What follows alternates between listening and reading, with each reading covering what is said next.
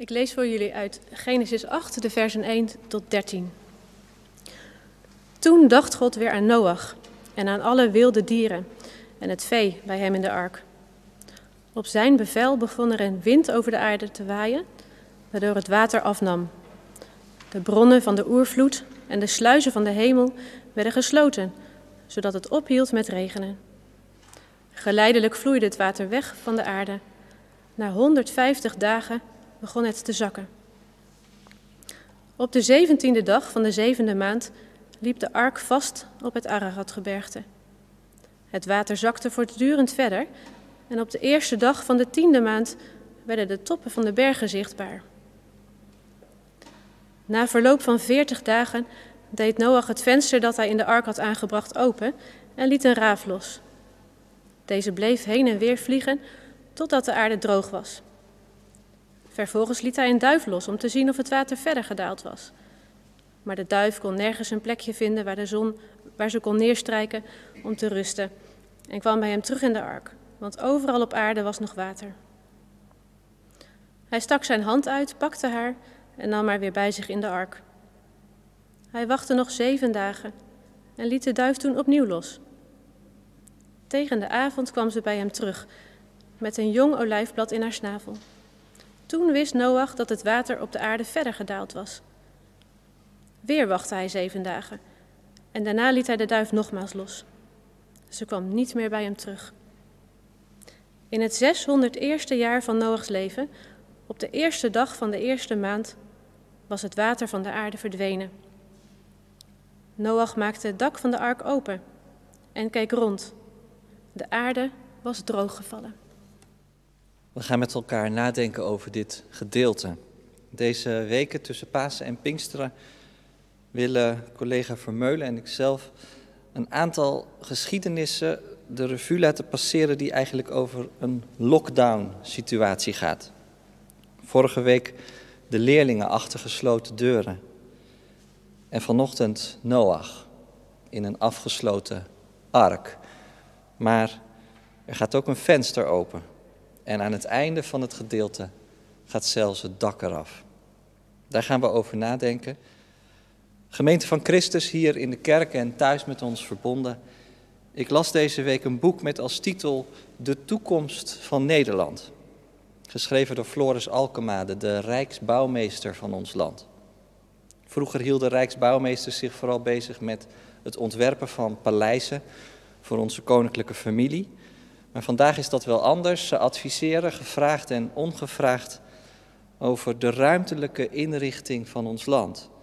En dan is de strijd tegen het water natuurlijk een heel belangrijk issue. Grote delen van ons land liggen immers onder de zeespiegel. En hoe gaan we ons de komende eeuw weren tegen de stijging van het water als gevolg van de klimaatverandering, die weer het gevolg is van onze CO2-uitstoot? Alkemade schrijft: Een zee die ons dreigt te overspoelen is al in de beschrijving van een eerdere zondvloed, en dan gaat het natuurlijk over Genesis 6 tot en met 9, een aansprekende metafoor gebleken om duidelijk te maken dat ons individuele gedrag consequenties heeft. En daarmee heeft hij volgens mij een deel van het verhaal goed samengevat. Een stijgende zeespiegel, een dreigende zondvloed, als de directe consequentie van onze manier van leven. En het is wel opvallend dat je diezelfde metafoor ook hoort gebruiken als het gaat om de coronacrisis. Die als het ware als een tsunami over ons heen valt. Bij de Belgische psychiater Damian Denis bijvoorbeeld. Dit virus stelt ons mateloze consumeren aan de kaak. Het hangt ontegenzeggelijk samen met onze stijl van leven. Wat hij eigenlijk zeggen wil is, wij denken alleen nog maar aan onszelf. Leven als begrip is eigenlijk gereduceerd tot biologisch leven en dan nog vooral het leven van mij en misschien nog een aantal mensen rondom mij heen. Wat voor leven is dat dan? Het Zwitserleven? Denise vraagt zich af of we ook nog iets hebben, een visie op het leven, die het hier en nu ontstijgt. Die een werkelijk ander perspectief biedt op de dingen. En hij geeft eigenlijk geen antwoord op de vraag wat die visie dan zou kunnen zijn. Nou, je kunt je afvragen, wat vertellen dat soort stemmen ons eigenlijk? Wat willen ze ten diepste zeggen? Nou, volgens mij willen ze dit zeggen dat we een ark nodig hebben. Iets buiten onszelf, waar we in kunnen schuilen. Iets wat ons misschien wel tegen onszelf beschermt. Maar wat ons ook een venster biedt op een andere werkelijkheid. Waardoor er nieuw licht gaat schijnen, ook op mijn leven. Omdat de levende zelf van de andere kant in mijn leven komt. En daar gaat het vanmorgen over. Als we samen kijken naar de geschiedenis van Noach en de ark. We treffen hem in Genesis 8 aan in de afgesloten ruimte van de ark. Samen met zijn vrouw en een selectie dieren heeft hij al 150 dagen vastgezeten in een totale lockdown. God zelf heeft de deur hermetisch afgesloten.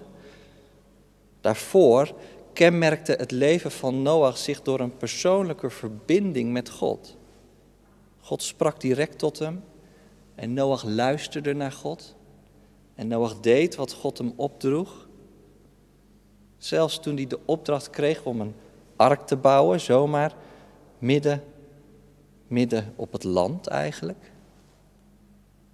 God kende Noach en Noach kende God. Dat is volgens mij het geheim van alles wat er verder ook nog gebeurt. Noach was een rechtschapen mens en hij had persoonlijke omgang met God. Dat geeft blijkbaar veiligheid, welke zondvloed er ook over je heen komt. Maar goed, veilig of niet, nu heeft God al een half jaar niets tegen Noach gezegd. En van de wereld die Noach kende is ook niets meer over. Hij weet maar één ding, het wordt nooit meer zoals het was. Maar nog veel verontrustender, wordt mijn relatie met God ooit nog weer zoals die was? Of is hij mij toch vergeten? Noach was een man van geloof, maar, maar hij was ook een mens, net als jij en ik. En ik kan me bijna niet voorstellen dat Noach niet is gaan twijfelen na al die dagen in het donker. Twijfelen aan zijn redding. Noach vaart op zicht, zou je kunnen zeggen. Geen idee waar het op uitloopt. En we weten inmiddels allemaal dat varen op zicht lang niet altijd makkelijk is. Maar goed, nou het geheim, buiten het blikveld van Noach speelt zich al van alles af. God is Noach niet vergeten. Sterker nog, hoofdstuk 8 zet heel sterk in. God dacht aan Noach en aan zijn gezin en aan de dieren die met hem in de ark waren. Dat zinnetje is in de hele geschiedenis van de zondvloed, het verhaal zoals het verteld wordt van hoofdstuk 6 tot en met 9, echt het scharnierpunt. Het is de centrale zin. Het eerste stuk werkt erop toe en het tweede deel werkt er vanaf en vloeit er logisch uit voort. Dat God zich Noach herinnert, dat is het geheim van Noachs redding. Het Hebreeuwse woord voor herinneren reikt trouwens altijd verder dan alleen maar oppervlakkig denken aan. God dacht ook nog even aan Noach en was hem vervolgens weer snel vergeten. Nee. Herinneren zet altijd aan tot actie. Als je dat woord op zou zoeken in het Oude Testament, dan kom je een aantal geschiedenissen tegen waar dat zo geldt. Om een voorbeeld te geven, als God de jammerkreten van het volk Israël in Egypte hoort, Exodus 2, dan denkt hij niet alleen aan hen, maar hij komt ook in actie. Hij herinnert zich het verbond met Abraham, Isaac en Jacob en dat leidt ertoe dat hij het hele volk bevrijdt uit Egypte. Zo ook hier. Noach herinnert zich God. God herinnert zich Noach. Dat vooral. En iets anders. God herinnert zich ook de wilde dieren en het vee die met Noach in de ark zijn. Dat blijft nog wel eens onderbelicht, denk ik. Maar het dierenrijk doet hierin helemaal mee. Het gaat God niet alleen om de redding van Noach en zijn gezin, maar ook om de redding van de rest van de schepping. De geschiedenis van de zondvloed laat zien hoe God de zonde niet ongestraft laat. Maar zijn genade kan niet achterblijven omdat hij zich zijn schepping herinnert. God maakt door het oordeel heen een nieuwe start. Voor Noach, voor zijn familie en voor de dieren. Een scheppingsverhaal dus. Net als vorige week eigenlijk. Weet je nog?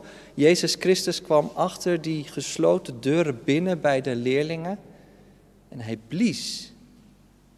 En de link werd gelegd met Genesis 2. Jezus zei: Ontvang de Heilige Geest. Johannes 20 is eigenlijk een scheppingsverhaal en Genesis 8 eigenlijk ook.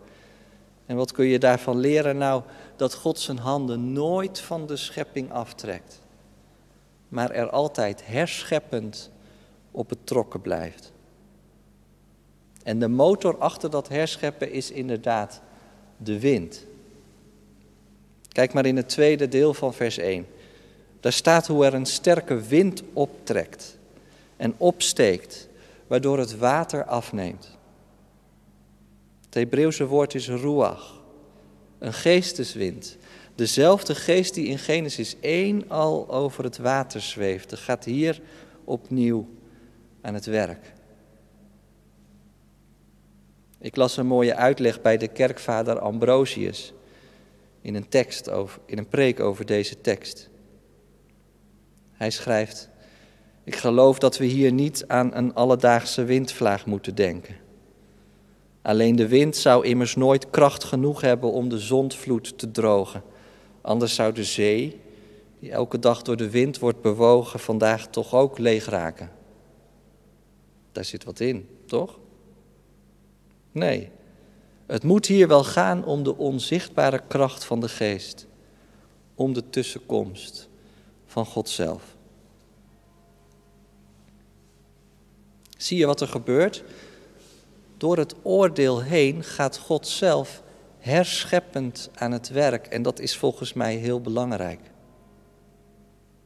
Als het vandaag de dag over de dreigende zondvloed gaat, dan is de toepassing meestal dat het hoog tijd wordt dat wij opschrikken, dat wij ons bekeren en dat wij in actie komen.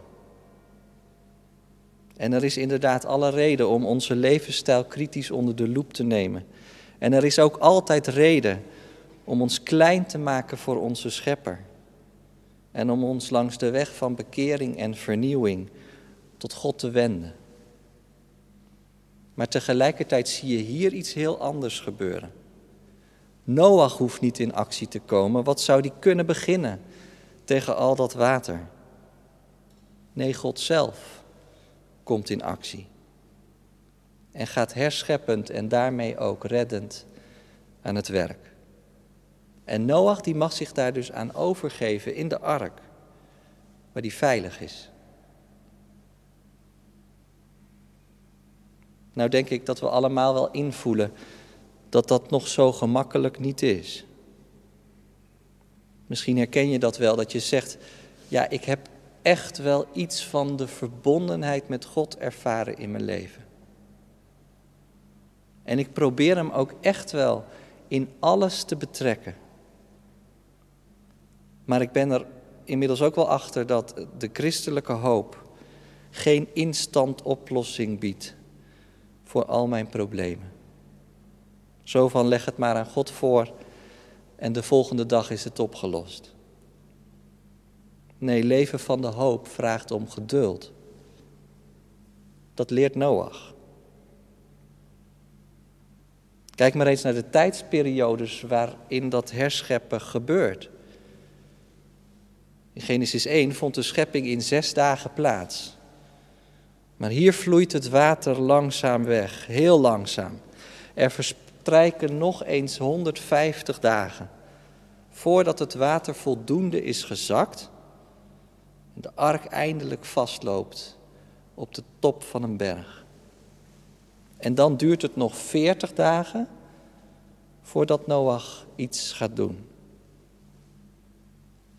Opvallend getal eigenlijk, 40.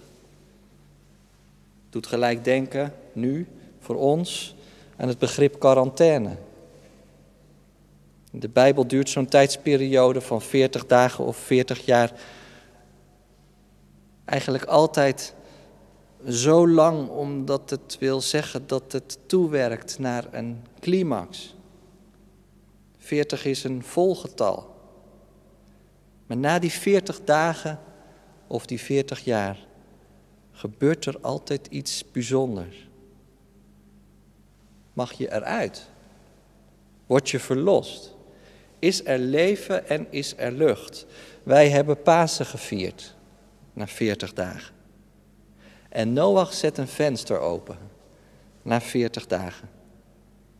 Kun je je voorstellen wat er met Noach gebeurt als er weer frisse lucht naar binnen komt? En hij eindelijk even op kan ademen. Die lucht heel diep inademt. En denkt, God is toch op mij betrokken. En dan blijft een tweede teken van Gods betrokkenheid op Noach niet uit. Noach gaat testen. Hij stuurt vogels het venster door. Eerst een raaf, maar die blijft maar rondvliegen. En daarna een duif. En die keert terug. Nog zo'n mooi detail in deze geschiedenis. Dan steekt Noach zijn arm door het venster heen. En is er ineens iets van aanraking met die wereld buiten de ark? Komt de duif terug en mag Noach hem bij zich pakken? En als hij de duif dan voor de tweede keer uitlaat, weer door dat venster heen, dan komt ze nog een keer terug. En dan met een vers geplukt olijfblad in haar bek. En dan is het voor Noach helemaal zeker. God is ons niet vergeten. De nieuwe wereld van God buiten de ark krijgt vorm. Die duif met dat olijftakje is een teken. En dat teken kan hem bereiken doordat hij het venster heeft opengezet. Denk daar eens over na als het gaat over je eigen situatie. Zou God op dezelfde manier niet nog steeds tekenen geven? Misschien praten we daar wel te weinig over met elkaar. Maar zelfs nu in onze huidige situatie kan een kindertekening die je zomaar onverwachts in je brievenbus aantreft, aanvoelen als een olijftakje. Een teken van leven. Of als je naar buiten kijkt en je ziet een paar vogels spelen in de lentewind dan weet je het. Dat is een spoor van Gods nieuwe wereld. En zo maken we vanmorgen nog één laatste stap. Vanuit het verhaal van de zondvloed naar Gods nieuwe wereld. Want ik geloof dat God ook vandaag buiten de muren en de wanden van onze ark al lang herscheppend bezig is door zijn geest. Dat kan niet anders. En waarom niet? Nou, omdat God keer op keer heeft duidelijk gemaakt dat Hij ons niet zal vergeten en dat Hij zich zijn verbond herinnert. Dat vooral. En als je vanaf dat perspectief naar het leven kijkt, dan krijgt ons leven ook een hele diepe betekenis. Dan is ons leven altijd meer dan een Zwitser leven en ook meer dan biologisch leven alleen. Want dat verbond wat God met de mensheid maakte, leidde uiteindelijk tot de levende. Tot een wereld die voor ons openging door de dood en de opstanding van Jezus Christus heen. Het is wel boeiend als je het Nieuwe Testament leest dat juist die geschiedenis van de zondvloed regelmatig wordt gebruikt om ook te laten zien wat er met Christus gebeurde. De zondvloed als een oordeel over het onrecht in de wereld wordt direct verbonden met de kruisdood van Jezus. Als een definitief oordeel over de menselijke zonde. In het evangelie liggen oordeel en herschepping dus ook heel dicht bij elkaar. Door het gebeuren op Golgotha maakt God een compleet nieuwe start met de wereld. Schept Hij hoop op iets beters, op iets nieuwers. Op een wereld die vrij is, zegt Paulus, van de slavernij van de vergankelijkheid. En vervolgens worden wij als christelijke gemeente als het ware in een ark geplaatst met elkaar. Die op de golven van de zee dobberde, maar inmiddels vaste grond heeft gevonden in het werk van Christus. Petrus zegt het in een brief zo. In de ark werden slechts enkele mensen van de watervloed gered.